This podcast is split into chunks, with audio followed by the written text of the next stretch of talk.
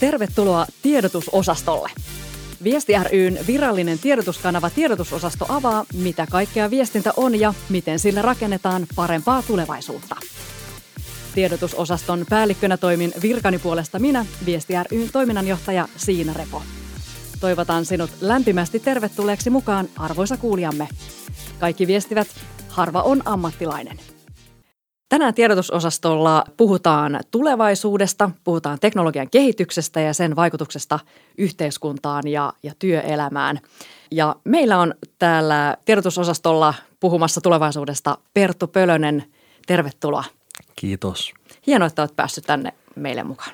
Täällä on kiva olla. Tuossa äsken, kun tultiin sisään, niin mä sanoin, että tämä on ihanan hiljainen. Tuntuu, että kun menee tuolla ja pyörii hektisessä, kiireisessä arjessa, niin ihanaa tulla tekemään podcastia paikkaan, mikä on täydellisen hiljainen. Tämä on tämmöinen sopiva, ihana pehmustettu huone, missä voi rentoutua. Kyllä, täällä päästään niin terapiafiiliksi. Juuri näin.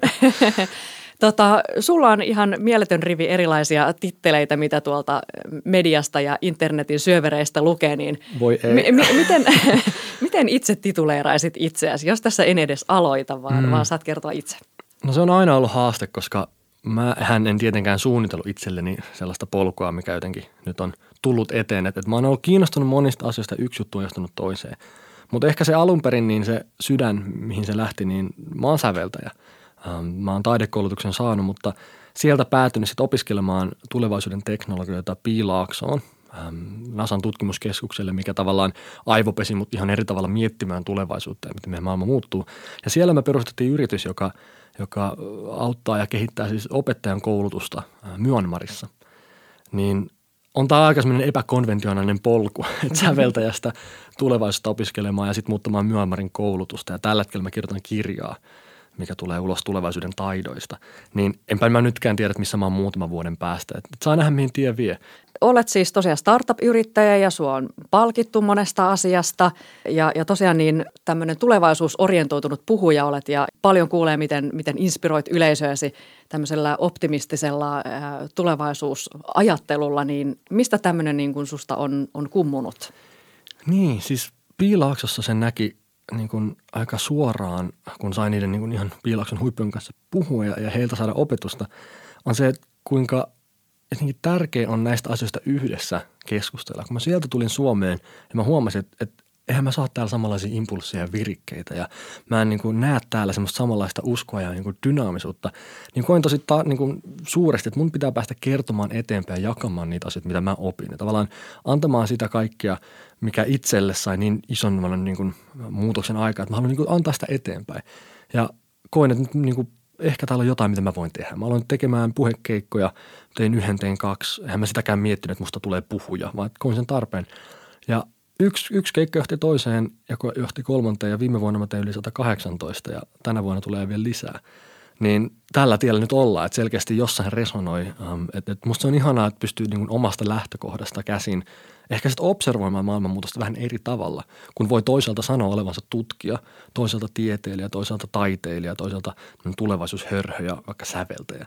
Niin kyllä mä uskon monipuolisuuteen ja semmoiseen poikkitieteellisyyteen ja taiteellisuuteen, niin se on myös se tapa, millä mun mielestä tulevaisuutta pitäisi tutkia. Niin mä oon hyvin optimistinen, se on selvää, että mä en malttaisi odottaa, että meillä olisi jo niin kuin upeita tulevaisuuden tuomia kehitys, niin kuin, no uusia uusia mahdollisuuksia, mutta, mutta saa nähdä. Musta se on tärkeämpää, että tässä kohtaa luodaan semmoinen oikeanlainen asenne sitä kohtaa. Että me tiedetään isoja murroksia, se aikapaine on, on, on tiiviimpi kuin koskaan ennen. Ja nyt se on vaan mindset-juttu, että ymmärretäänkö se. Niin sitä mä haluan omalla osallani niin kuin kehittää. No paljon kuulee niin kuin vanhan polven äh, haikailuja, että ennen kaikki oli paremmin ja sitten nuoriso saattaa pelätä tulevaisuutta, että ei ole töitä ja, ja työelämä menee aivan palasiksi ja meillä ei ole enää mitään mahdollisuutta saada leipäämme mistään, vaan me vaan ajelihditaan jossakin eksyksissä, niin, niin, niin kuin ihana, että löytyy tällainen eh, niin kuin ajattelutapa siinä, siinä välissä, että kaiken voi nähdä jotenkin niin, niin toisin. No niin ja siis meillä on kaikki syyt, kun esimerkiksi miettiä, että jos me sanotaan, että meillä on Suomessa yksi parhaista opetusjärjestelmistä ja, ja systeemeistä, niin sehän tarkoittaa, että meillä istuu tuolla pulpeteissa niin kuin maailman paras potentiaali, maailman paras massa, jonka pitäisi realisoitua niin kuin Facebookina ja, ja tiedätkö, Appleina ja Microsofteina, mutta nyt just me ei nähdä sitä. Ja mä en tiedä, voidaanko me sanoa näin, jos se ei näy niin kuin selkeämmin äm, esimerkiksi yritys- tai taidepuolella, niin nyt se mun mielestä haaste on vaan se, että me saadaan se potentiaali tuotua niin kuin esiin. Jos meillä on Suomessa maailman parhaat lähtökohdat vaikka yrittämisen suhteen, me ei aidosti oikeasti, me ei jouduta kadulle, jos kaikki menee pieleen, mutta Jenkeissä se on eri juttu. Niin jos me ei ratkaista ja aidon oikeasti työstetä niitä ongelmia, äh, mitä meillä on, niin kenen me odotetaan tekevän ne ja, ja mistä lähtökohdista ja, ja, ja miksi me niin kuin – ylen katsotaan se, että kun meillä on niin hyvät lähtökohdat, että miksi me ei aidon oikeastaan olla niin ihan etulinjamassa niin kuin tekemässä maailman suurimpien ongelmien eteen ratkaisuja. Niin kyllä mä näen sen, että tulevaisuus, niin se vaan vaatii sen, että me niin kuin otetaan härkää sarvista ja aletaan tekemään. Musta vähän pelottaa, tai musta vähän tuntuu siltä, että kun meillä on moni asia niin hyvin täällä, niin, niin se saa meidät vähän suojelemaan ja jotenkin yrittää, niin kuin, musta vähän tuntuu, että Suomesta ja Euroopasta tulee semmoinen – niin saavutettujen etujen museo. Et nyt me aletaan niin kuin haalimaan sitä kaikkea, mikä me ollaan onnistuttu sen, niin kuin siitä huolimatta, että meidän pitäisi itse asiassa laittaa niin yksi, yksi, niin kuin, yksi vaihe lisää silmää ja niin kuin mennä entistä kovempaa eteenpäin. Niin, niin ei siinä ole mistään muusta kyse kuin, että nyt tiedostetaan se tila, missä ollaan. Täytyy vielä muuten kysyä, Piilauksen ei ole ihan ensimmäinen työpaikka sulla. Mistä sä oot aloittanut? Ootko tehnyt jotain semmoista tavallista työtä? Mikä on sun ihan ensimmäinen työpaikka? Apua. Tota, koska mähän on siis, mä oon työllistänyt itseni aina. Mä en ollut työsuhteessa semmoisessa niin varsinkaan pitemmässä koskaan. Ää, se menee varmaan johonkin kesätöihin taakse, missä tota, mutta silloinkin mä tein niin kuin metsätöitä niin käytännössä isälleni, että ei varmaan ole semmoista niin kuin, semmoista niin kuin ulkopuolista työlähdettä ollut muuta kuin, niin kuin omat omien vanhempien kautta tuoda niin kesätyöt ja, ja tommoset. Um, et mähän olin siis tosi pieni tai nuori, kun mä sen sävelkelon keksin, mä olin 15. Ja sitten firman perustin, kun mä olin 17. Ja, ja tota, siitä lähtien tavallaan sitä startup-meininkiä niin tehty enempi vähempi. Um, mutta on itse asiassa on jännä, koska ei, ei ole sellaista niin kuin työhistoriaa kuin mitä muilla, muilla voisi olla. Mutta, mutta mennään päivän aiheeseen ja, ja teknologiaan ja, ja tuota, todellakin niin monella on tällaisia myyttejä ja pelkoja mielessään, mikä, mikä teknologiaan liittyy ja sä itse puhut siitä positiivisesti, mutta, mutta mikä on sun mielestä tämmöiset niin tyypillisimmät ennakkoluulot ja, ja myytit, mitkä liittyy teknologiaan ja, ja siihen liittyvään murrokseen? No sanotaan näin, että piilaaksossa saa aika monille asialle kasvot. Et siinä, missä normaalisti nähdään, että teknologia tulee jotenkin kontrolloimattomana aaltona vaan ja muuttaa kaiken, niin siellähän on ihmisiä takana koko ajan. Siellä on aina isiä ja äitejä tekemässä niitä asioita ja jotenkin sai semmoisen inhimillisen puolen siihen, että, että se ei ole vain joku kontrolloimaton aalto, vaan siellä on ihmisiä, jotka sen kaiken tekee. Niin se myytti ehkä, että, että teknologia ratkaisee kaiken, niin, niin se on ehkä jossain määrin väärä. Että, että mäkin ehkä muutama vuosi sitten vielä ajattelin, että me voidaan löytää teknologiasta niin monen asian ratkaisu – että se on meidän paras tavallaan toivo.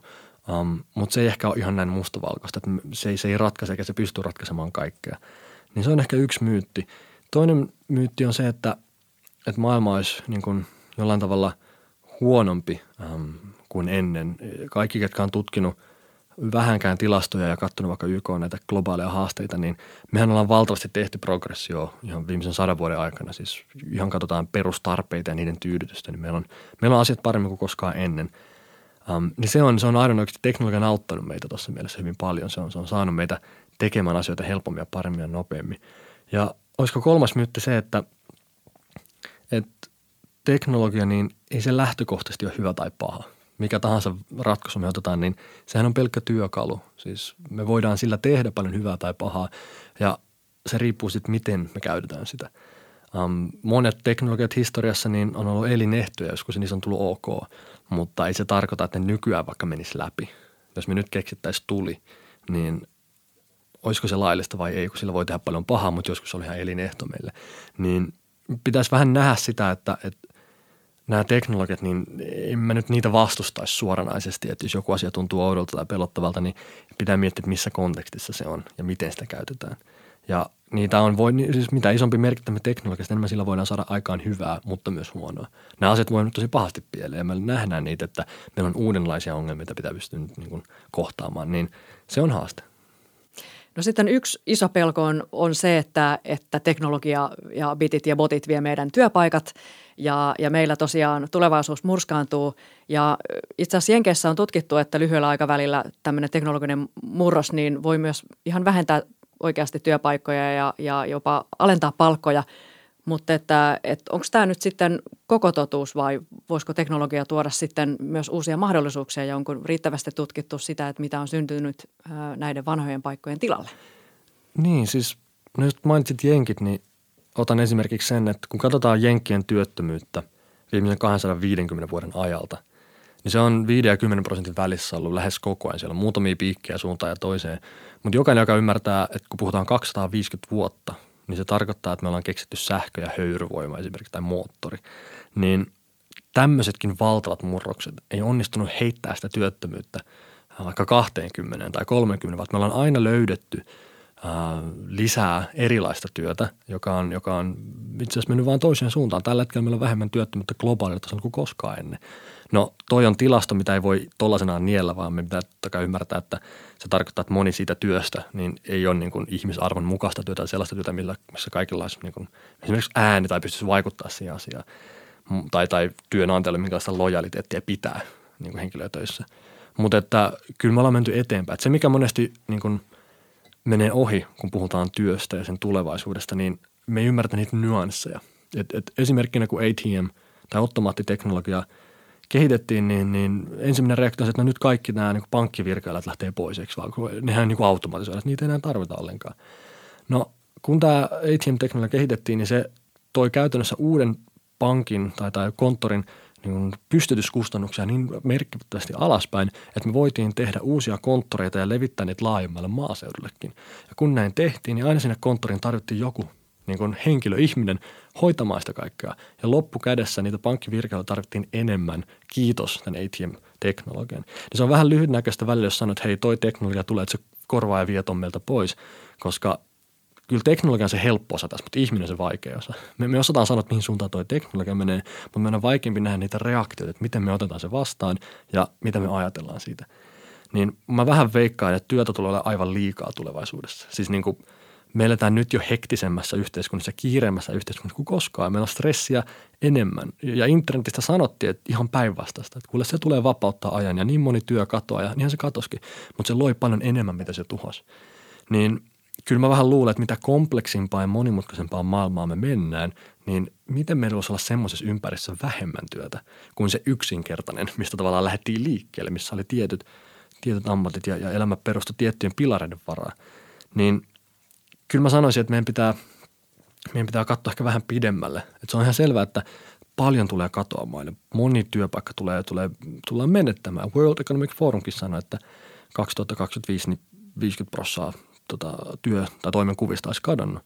No tätähän on tapahtunut ennenkin. Siis katsotaan maanviljelysvallankumous, teollinen vallankumous, informaation vallankumous. Ei tässä ole mitään uutta. Se, mikä on erilaista, on se, että se tapahtuu vain nopeammin. On Suomessakin 9 prosenttia töistä muuttunut sadan vuoden aikana. Et, et, kyllä me ollaan nähty tämä, mutta nyt – se aikapaine tosiaan iskee vaan kovaa. Että meidän pitää niin nyt kaikkien miettiä, että mikä musta tulee isona, että miten se mun toimenkuva muuttuu. Että se, mitä me ollaan ennen tehty, niin eihän se takaa sitä, että se jotenkin loisi arvoa tulevaisuudessa, missä meillä on vaihtoehtoja rinnalla. Se kone voi tehdä monia asioita paremmin kuin me. Niin se vaan, se on identiteettihaaste, mutta että musta se on myös ihanaa, että ei tarvitse koko elämää niin kuin jotenkin lukittaa samaan, samaan alaan, mutta ihmisiä on totta kai erilaisia. Mutta en mä olisi huolissani siitä, että, että työ niin katoaa. Ähm, meidän on helppo puhua siitä, mikä katoaa, mutta meidän on vaikeampi puhua siitä, mikä tulee tilalle. Silloin kun mä olin koulussa, niin me ei ollut semmoista ammattia kuin appikehittäjä. Nyt niitä oli 14 miljoonaa. Tai kun mä olin koulussa, ei ollut semmoista ammattia kuin virtuaalitodellisuusdesigneri, joka luo tämmöisiä vaikka maisemia tai muita. Nyt niitäkin on. Ja, ja tässä mielessä niin on ihan mahdotonta sanoa, että kerro mulle kymmenen vuoden päästä, että mikä on niin kuin hottia ja, ja, ja mitä vaikka internet toi mukanaan, niin eihän kukaan osannut sanoa.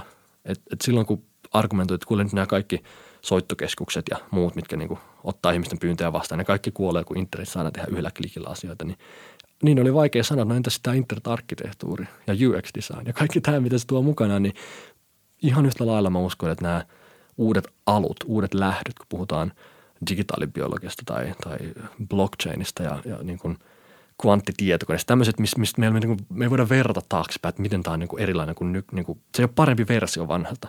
Niin nämä uudet lähdet tulee luomaan ympärille varmasti aika paljon uutta työtä. Kyse on siitä, että kuinka nopeasti päästään mukaan. Alussahan on tosi pieni kynnys, kun ei ole vielä eksperttejä, ei ole vielä normeja. Kuka tahansa voi niin kuin, tulla mukaan ja sen takia meidän pitäisi ehkä keskittyä olemaan enemmän niitä niin kuin, nopeita kakkosia kuin hitaita vitosia. Et me niin kuin seurataan ja katsotaan ja mietitään, että onko toi nyt niin kuin iso juttu vai ei. Ja yleensä siinä kohtaa se me ollaan vähän myöhässä ja se maksaa.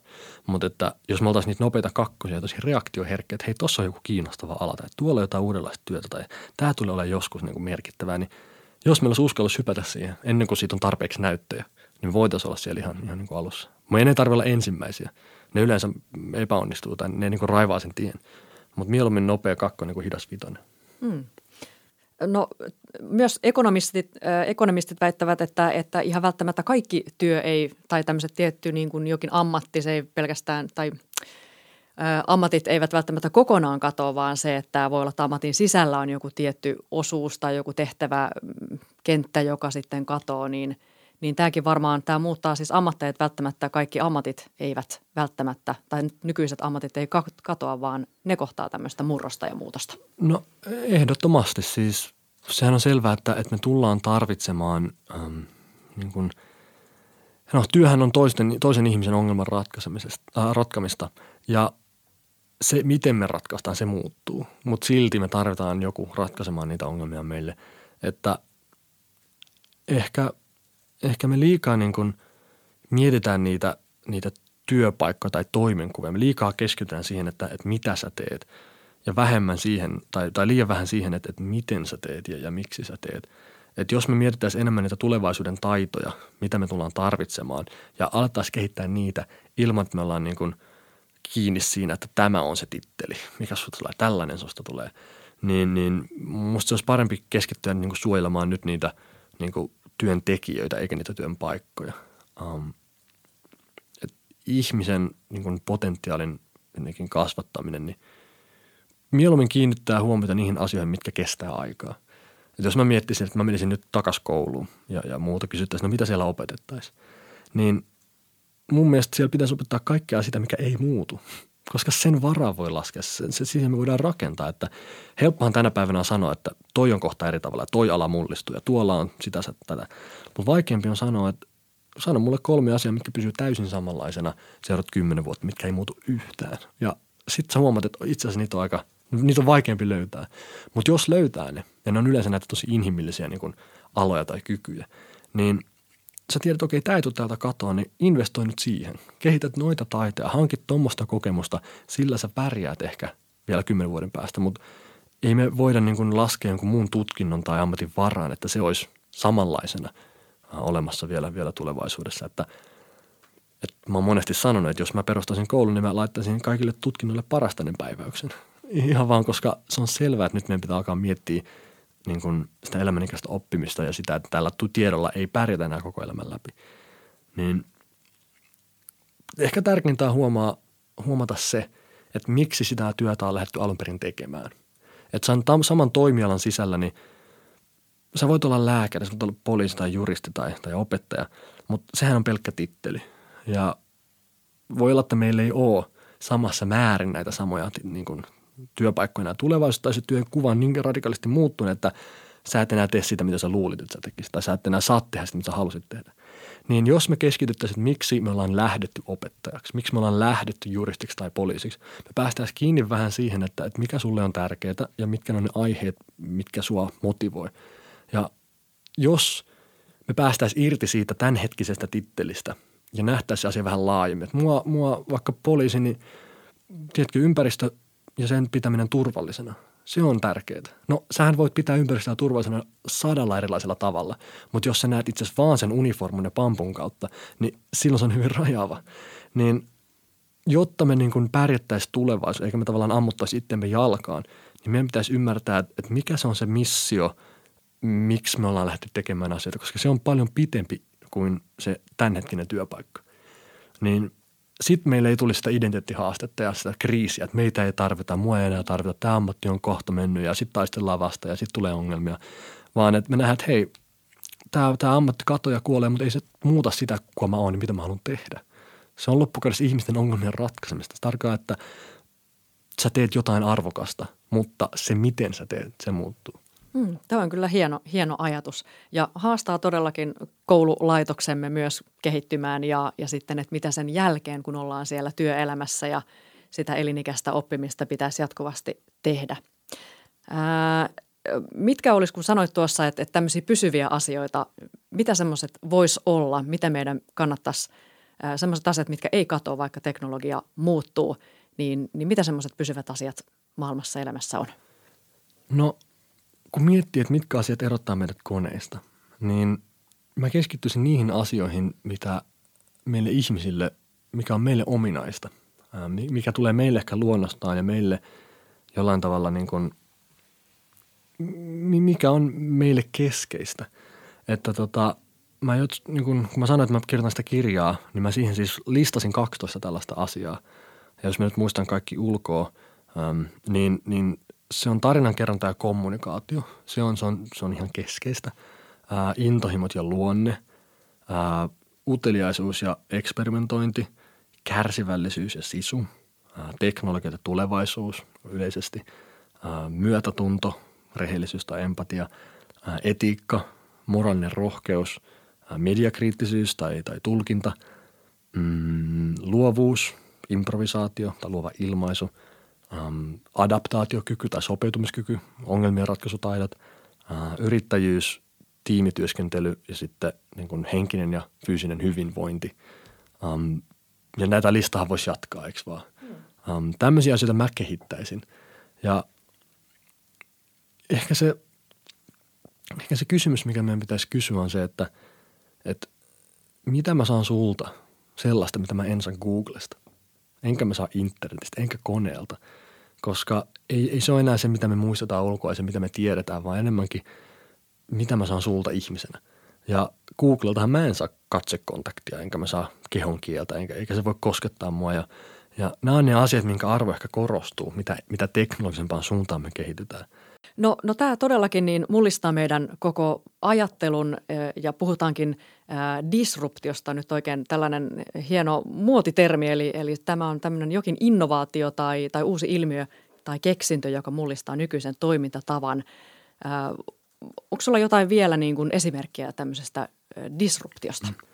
Joo, toi disruptio on kyllä sanana just sellainen, että, että osalla tulee niin kuin korvista, että ei enää, että tätä niin kuin, tätä on jo kuultu ja siis Clayton Christensenhän se niin Harvard-proffa jo 30 vuotta sitten käytännössä – tota, toi maailman kartalle, mutta sitten osa on taas sille, että mikä, mikä ihmeen sana toi oli, että mitä se tarkoittaa mitä se, mikä se oikein on. Se, että me ollaan ymmärretty se 30 vuotta, ei tietenkään tarkoita, että se olisi tapahtunut vain 30 vuotta, vaan se, se on hyvin paljon isompi mm, niin kuin, tai pitempi ilmiö. Mutta että se, miksi se on tärkeää lähinnä ymmärtää ja tiedostaa, on se, että, että meidän monet toimialat meidän tulevaisuus kehittyy mun mielestä tämmöisen niin disruptiosyklien kautta nyt nopeammin kuin ennen. Um, ja nämä disruptio, niin siitä on siis nämä klassiset esimerkit, että miten joku startup tai, tai unicorn Jenkeissä on onnistunut kokonaisen toimialan kääntää ylös alasin. Yleensä se tulee sen toimialan ulkopuolelta, semmoisesta paikasta, mistä sitä ei odota odottaa. Sen takia se on niin merkittävyydessä on niin laaja.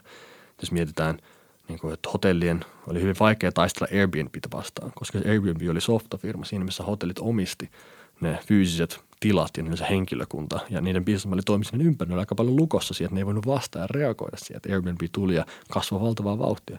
Ja samalla lailla, kun katsotaan Uber ja taksit tai katsotaan Amazon ja ne tää, noita kivijalkakaupat tai, tai Spotify ja levykaupat ennen tai, tai tota Netflix ja leffavuokramot ja niin edelleen, niin tätähän se käytännössä on. Um, disruptio on ehkä siitä mielestä vaan kiinnostava uh, niin käsitellä – että koska se luo uuden arvoketjun, niin sinne niin kuin väliin syntyy aika paljon uusia mahdollisuuksia. Ja se arvoketjun muuttuminen, se on se kiinnostava juttu. Että jos ajatellaan, että meillä on vaikka kahvia, niin kuka kahvia vastaan taistelee? Niin me ajatellaan, no toinen kahvi, eikö vaan? Um, no joku voisi sanoa, että itse asiassa ei kun tee myös kilpailee kahvia vastaan. Sitten mä voin sanoa, no itse asiassa ei, että et, et, et mitäs toi Starbucks, kun ne myy kahvia. Että ethän sä enää osta sitä kahvia kotiin. Niin sanoo, että ei, Starbucks on itsestävät autot. kun sitten kun sä ajat, niin kun sinä tarvitset ajaa, niin sä tuota sitä ekstra kuppia enää Starbucksistakaan, eikö vaan? Nyt kun ei, no itsestään autot, uni, nukkuminen. niin kuin, että meidän pitää niin kuin nähdä se, että mistä se niin kuin muutos ja kilpailija tulee, niin se, että tommonenkin asia, kun sanotaan vaikka itsestävät autot, niin se muuttaa sen arvoketjun. No se tarkoittaa ensinnäkin sitä, että meillä on vaikka huoltoasemia niin paljon kuin me mennään sähköllä. Missä kahvia myydään? Huoltoasemilla, eikö vaan? No ei sitä enää tarvitakaan niin paljon kuin sitä autoa ei tarvitse ajaa itse, että aamulla yksi kuppi riittää. Niin tämä on ehkä se pointti, että me opitaan niin näkemään vähän ulos. Että se kahvi ei kilpaile sitä kahvia vastaan, vaan nyt kun meillä on nämä informaatioteknologiat, jotka tulee niin kuin monesta eri kulmasta, niin sieltä voi tulla ihan uudenlaisia niin kuin, signaaleja tai uudenlaisia niin kuin reaktioita. No se on ehkä väärä sana, mutta ehkä tästä niin kuin ymmärtää sen pointin, että, että disruptio lähinnä niin kuin on hyvä harjoitus auttaa näkemään – että mistä se muutos tulee? Siteraan sinua jostakin aikaisemmasta sanomisesta. Siis sä sanonut, että, että maailma ää, ei muutu parantamalla vanhaan, vaan että pitäisi jättää se vanha kokonaan taakse ja keksiä jotain täysin uutta. Niin, niin tätäkö tarkoitat nyt suunnilleen tuolla äskeisellä esimerkilläkin, että, että tota, meidän pitää ymmärtää ne kilpailijat ihan eri tavalla ja sitten, sitten keksiä jotain muuta. Mut, mutta miten tämä ajatus niin. jatkuu vielä? Um, no ei ehkä kokonaan unohtaa vanhaa ja tehdä täysin uutta. Se on, se on ehkä vähän, vähän karikoidusti sanottu, mutta, mutta ehkä se idea on siinä, että kun katsotaan, miten, miten ylipäätään ihmiskunta on kehittynyt ja mennyt eteenpäin, niin harvoin me ollaan tehty valtavia harppauksia historiassa tekemällä vanhasta vähän parempaa. Niin ehkä toi, toi, ton lauseen pointti on se, että monesti, ähm, jos me osataan katsoa vähän niin sen, sen oman kuplan ulkopuolelle, niin me voidaan löytää jotain uutta. Ja se näyttää siltä, että me tehdään jotain uutta, mutta se riippuu, että miten määritellään. Siis eihän ne levykaupatkaan lähtenyt pois. Niistä tuli vaan hivistelijöiden harrastus. Ne kivijalkat, ydelleen meillä on kivijalkoja, mutta siitä kokemuksesta tuli se juttu. Eli meidän pitää vaan niin uudelleen määritellä, että ei se vanha kokonaan lähde pois, mutta se auttaa meitä ymmärtämään, että mitä me oikeasti halutaan. Että mikä on se niin kuin asiakaspalvelu, se asiakaslupaus, mikä me no, niin kuin lunastetaan sillä, että nyt tämä sama asia tehdään vähän eri tavalla. Eikö vaan? Se, että leffat saadaan striimattua ja jos Spotifysta tulee musiikki, niin eihän se muuttanut niin kuin, muuta kuin se, että me niin kuin, saadaan se sama tarve tyydyttyä eri tavalla. Niin jos me oltaisiin kehitetty vain cd pienemmäksi ja tehokkaammaksi ja nopeammaksi, niin ei sillä tavalla oltaisi kehitetty Spotifyta, eikö vaan? Jos se leffavuokraamo on tuotu vaan lisää niin kuin valinnan mahdollisuuksia, niin ei se olisi tuonut meille Netflixiä. Niin jossain kohtaa pitää nähdä, että kuinka paljon me vaan niin kuin jatketaan tämän vanhan saman trendin tehostamista, kunnes joku muu tulee ja tekee vaan se eri tavalla – No sitten äh, sä oot puhunut näistä teknologisista vallankumouksista, äh, jotka, jotka vaikuttaa meidän työelämään ja on, on historiassa vaikuttanut. Niin äh, kerrotko vielä, vielä tästä sun vallankumousajattelusta ja mikä on nyt se uusin vallankumous? Niin, no mä, mä näen sen näin, että meillä on ollut kolme, tai me eletään sitä kolmatta ja tulee sitten neljäs seuraavaksi. Se ensimmäinen olisi ähm, maanviljelysvallankumous, mikä muutti tavallaan aika radikaalista, miten me eletään ja miten me lisäännytään ja selvitään. Um, ja siihen aikaan niin ehkä se arkkityyppityöntekijä, mihin me suurin osa käytettiin aika, me oli maanviljelijä tai jollain tavalla maatalouden ammatti. Mutta kun teknologia kehittyi, niin se potkas meidät pois sieltä niin kuin maatiloilta, koska ne koneet hoiti asiat paremmin ja nopeammin. Me ei tarvittu enää yhtä paljon sitä lihasta sinne ja, ja nyt niin kuin aika vapautui. Ja mitä tapahtui seuraavaksi, niin teollinen vallankumous, eikö vaan? Eli nyt me alettiin tuottaa ja toteuttaa, siis tuottamaan niitä asioita – niin kuin tehtaissa ja, ja se tehokkuus jälleen kasvoi valtavasti. Ja mitä se, mikä se arkkityyppityöntekijä silloin oli, niin, niin tietenkin siis tehdastyöntekijä tai ideologisesti samantyyppinen työntekijä, joka niin kuin toteuttaa ja samalla tavalla niin kuin, vaikka niin kuin opettajana, niin tiedätkö, antaa ne tietyt asiat eteenpäin ja tuottaa tiettyä tulosta. Um, ja taas kun teknologia kehittyi, niin, niin monet siellä vaikka tehtailla, niin ne korvattiin niillä koneilla, kun jälleen ne koneet hoiti sen näppärämmin ja nopeammin ja halvemmin ja saatettiin ulkoista joku prosessit kokonaan muualle ja niin poispäin. Ja taas meidän aika vapautui ja nyt missä me ollaan tällä hetkellä, niin me eletään informaatiovallankumousta, ähm, koska me ollaan siis kaikki nähty se informaation räjähdysmäinen kasvu ja se mikä työ niin kuin toimenkuva meillä tänä päivänä on, niin se on, inform- se on, se on tietotyöntekijä käytännössä. Eli me ollaan kaikki informaation managereita niin kuin tavalla tai toisella. Me lähetetään sähköpostia, me vastaanotetaan, kirjoitetaan, editoidaan. Se on PowerPointia, spreadsheetia, Excelia. Se on informaation pyörittelyä. Ja nyt kun meillä on tekoäly ja algoritmit, niin ne hoitaa sen informaation, sen, sen datan käsittelyn paremmin. Ne kirjoittaa meille ne artikkelit ja ne pyörittelee ne Excelit ja nyt meidät taas potkastaan sieltä toimistosta pois. Et kun sä et enää ihmisenä sinnettu arvo, sä et ole niin kuin ihmisenä parhaimmillasi, kun sä oot niin kuin isojen tietomassojen pyörittelijä käyttäjä, vaan nyt kone hoitaa sen ja taas meillä aika vapaut, niin meidän pitää miettiä, että no mitä seuraavaksi. Ja ehkä se seuraava on tosiaan se inhimillinen vallankumous, koska nyt se työ, niin siinä missä oli sen lihas, oli se, niin kuin mistä, mistä maksettiin, että sä teet sitä duunia vaikka pellolla ja näin.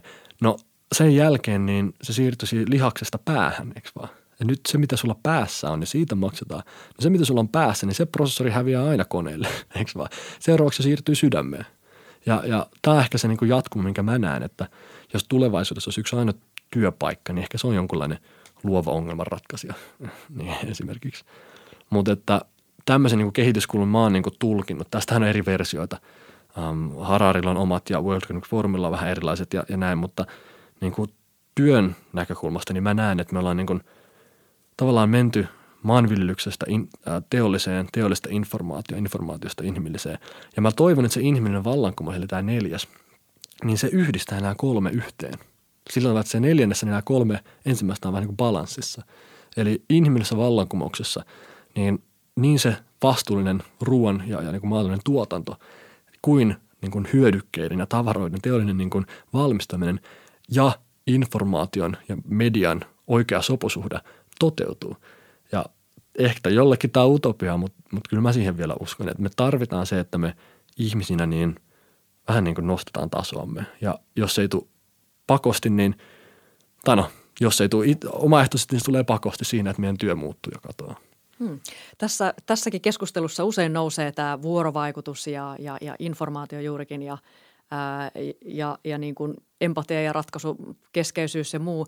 Ja, ja tunnistan tämmöisiä liittymäkohtia viestinnän työhön hyvin paljon tässä. Niin, niin mitä luulet, että, että miten, niin kuin, miten viestinnän, viestinnän työ voisi muuttua, koska mekin ollaan siirrytty siitä faksitiedottamisesta ja yksisuuntaisesta tiedottamisesta. Me pohditaan sitä, että miten me tavoitetaan ihmiset ja puhutellaan ja kosket, jotenkin kosketaan heitä ja, ja voidaan vaikuttaa. Niin, niin miten näet, että miten minkälainen rooli viestinnässä, viestinnällä on tulevaisuudessa? Hmm. No sehän on siis asia, mikä on tietenkin aina ollut hyvin keskeistä, kun mietitään, että kommunikaatio, niin sun, sun ja mun kommunikaation laatu, niin se on ihan yhtä paljon kuin meidän elämänlaatu. Kaikkihan loppukädessä palautuu sanavarastoon, että et osaatko sä kuvailla ja kertoa ja sitä kautta luoda ihmissuuteen, missä on se todellinen arvo loppukädessä. Niin se on ollut aina meille arvokasta, mutta nyt kun – meitä vähän niin kuin testataan siinä mielessä, että, että, että kun koneet tulee osaksi meidän arkea ja yhteiskuntaa, niin se meidän ihmisten välinen vuorovaikutus vaan korostuu. Tarkoittaa, että se niin kuin kommunikaatio, tarinan kerronta, niin se, se nousee edelleen arvossaan. Ja meillä on monia haasteita tässä siinä mielessä, kun puhutaan samaan aikaan digitalisaatiosta ja kommunikaatiosta, niin monen hälytyskilon pitäisi tässä kohtaa soida, koska kommunikaatio on tietenkin niin paljon enemmän. Ja mä jotenkin ajattelen, että, että jokainen viesti tarvitsee kontekstin tullakseen ymmärretyksi, eikö vaan? Se on ihan eri asia, jos on tässä tai lavalla tai muualla. Ja nyt kun me siirrytään maailmaan, missä on laitteiden ja, ja internetin ja muun mahdollistama, niin monesti se konteksti häviää siitä. Että me kirjoitetaan kommenttiin tai mainokseen tai jonnekin joku asia, mikä on meidän mielestä kiva ja hyvä, mutta se, että onko siinä se oikea konteksti, niin että se tulee ymmärretykseen toisessa päässä. Mä näen, että tämä on yksi niistä asioista, miksi me niin monesti niin kuin jotenkin polarisoidutaan tai mennään ohi, koska me ei kuulta, että miten se henkilö sen sanoi, mitä se sanoi, miksi se sen sanoi, mi- millä tavalla se sen sanoi. Ja tämä on semmoinen haaste, mikä nyt niin kuin viestinnän kohdalla meidän pitää jotenkin kohdata, että, että miten me luodaan se konteksti niin, että se viesti tulee aidosti ymmärretyksi, koska me nähdään, että meillä on niin paljon sitä semmoista meidän huomioon niin kuin hakua, että, että meidän huomioon koko ajan yritetään niin kuin napata ja siihen pitää yrittää vaikuttaa, niin kyllä nuori polvi – varmasti kaikki, mutta erityisesti nuorempi polve, niin kyllä ne jo tunnistaa sen, kun joku yrittää sulle tuputtaa jotain. Jos sulla tulee puhelinsoittaja, se kyselee, että mitä menee ja, ja tavallaan heittää vähän läppää säästä ja muusta, niin kyllä siellä, silti sä tajut, että täällä on nyt koira haudattuna, että tavallaan kohta se alkaa myymään, kohta mulle tuputtaa, niin me ollaan tavallaan siirrytty siitä pois, että tuputtaminen ei vain enää toimi. Se ei, se, se, se, se ei saa niin kuin yhtäkään milleniaalla tai, tai Z-sukupolven edustajaa auki. Ja ethän se voi niin kuin – merkittävällä tavalla niin kuin luoda mitään kontaktia, jos toinen henkilö ei ole auki niin kuin sille, sille dialogille. Niin tämä on ehkä johtanut siihen, että tämä niin merkittävyys tai tämä merkityksellisyys, sehän on niin valtava megatrendi siinä mielessä, että siitäkin on tullut niin väline ja valuutta. Eikö vaan niin se purpose ja muu, niin nythän me ollaan niin fiksuja rottia ja me tahallaan kertaa jotain sopivan haavoittuvasta ja sopivan sitä sun tätä, että me saadaan se yhteys luotua. Ja me ollaan tämmöisessä jotenkin oudossa tilanteessa nyt, että me ollaan niin nähty ne molemmat puolet. Mutta että tämä on ehkä semmoinen niin haaste, mikä nyt viestintään tulee, että, että miten tulevaisuudessa niin pidetään huoli siitä, että siinä missä kommunikaatio on kuitenkin loppukädessä sitä, että mitä se toinen ihminen vastaa sulle, eikö vaan? Niin miten se toteutetaan näissä uusessa, niin kuin, uudessa ympäristössä, mikä meillä on, mistä meillä ei ole pitkittäistutkimista, mistä meillä ei ole niin kuin, vielä isompaa käsitystä, miten se muuttaa meidän ajattelua tai käyttäytymistä.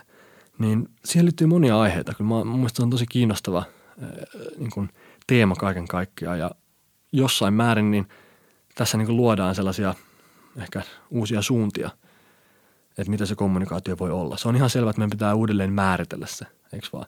Kun miettii, että meillä on nyt multimedia-sukupolvi, joka tuolla kasvaa. Siinä, missä me ja varsinkin vanhempi polvi, niin ne sai kaiken informaation kuuntelemalla ja lukemalla. Jotkut sitten katsomalla myös telkkaria. Näin. Niin noi oli ne tavat saada ja vastaanottaa tietoa nyt meillä on nämä ihmiset, jotka käyttää Snappia ja katsoo blogeja ja YouTubesta tsekkaa jotain sarjoja ja tiedätkö, on niin monta eri uutta kanavaa, ääniviestit, tekstarit, Instagram, Facebook, ne kaikki on luonut oman kontekstinsa. Miten Facebookissa tulee olla, miten Instagramissa tulee olla, miten Snapchatissa tulee olla, miten saat siisti tuolla ja täällä. Se on niin kuin, meillä on multimedia sukupolvi, joka saa informaatio niin monesta eri kanavasta samaan aikaan kaikki omilla niin kuin konteksteillaan tai omilla niin kuin – viitekehyksillään, niin se on aikamoinen informaatiotulva, missä me ollaan tällä hetkellä. Ja siinä on monta jotenkin niin semmoisia, no siis kun puhutaan mediakriittisyydestä ja tulkinnasta, niin tulkinta on hyvin, hyvin tärkeä tulevaisuuden taito mun mielestä. Että me osataan nähdä, että mitä tuo henkilö, niin kuin, mitä tuolla oikeasti haetaan ja mitä ei. Ja se, että me niin kuin – suomalaiset meitä ei ole koskaan pidetty maailman parhaina jotenkin markkinoijina tai myyjinä tai tarinan kertojina niin kuin stereotyyppisesti, niin se korostuu tulevaisuudessa, jos me ei osata on niin kuin tämmöisessä ympäristössä sanoa asioita niin kuin ne pitää sanoa. Me eletään globaalissa maailmassa, niin me ollaan oltu tosi hyviä tavallaan luomaan puitteet sille, että tavallaan oh, niin kuin osataan pitää toisistamme huolta ja meillä on systeemit ja järjestelmät sille, mutta me ei osata sanoa sitä, me ei osata puhua siitä. Ja nyt pitäisi päästä myös sille tasolle, että – että tässä informaatiotulvassa niin tullaan oikealla tavalla ymmärretyksi siellä oikeassa paikassa oikeaan aikaan. Siinä on monta muuttujaa, mutta se vaatii myös tietynlaista armoa meiltä, kun me tässä niin kuin jotenkin tehdään parhaamme siinä, että me pystytään välittämään niitä oikeita asioita. No viestintä on muuttunut tosi nopeasti ja, ja kehittynyt alana kyllä oikein kiitettävästi ja, ja niin kuin tarkoituskin on olla aina aallon harjalla muutoksissa – mutta mikä voisi olla sellainen tulevaisuuden viestintätoimisto? Minkälaisia palveluita se voisi tarjota? Wow. Um, tulevaisuuden viestintätoimisto.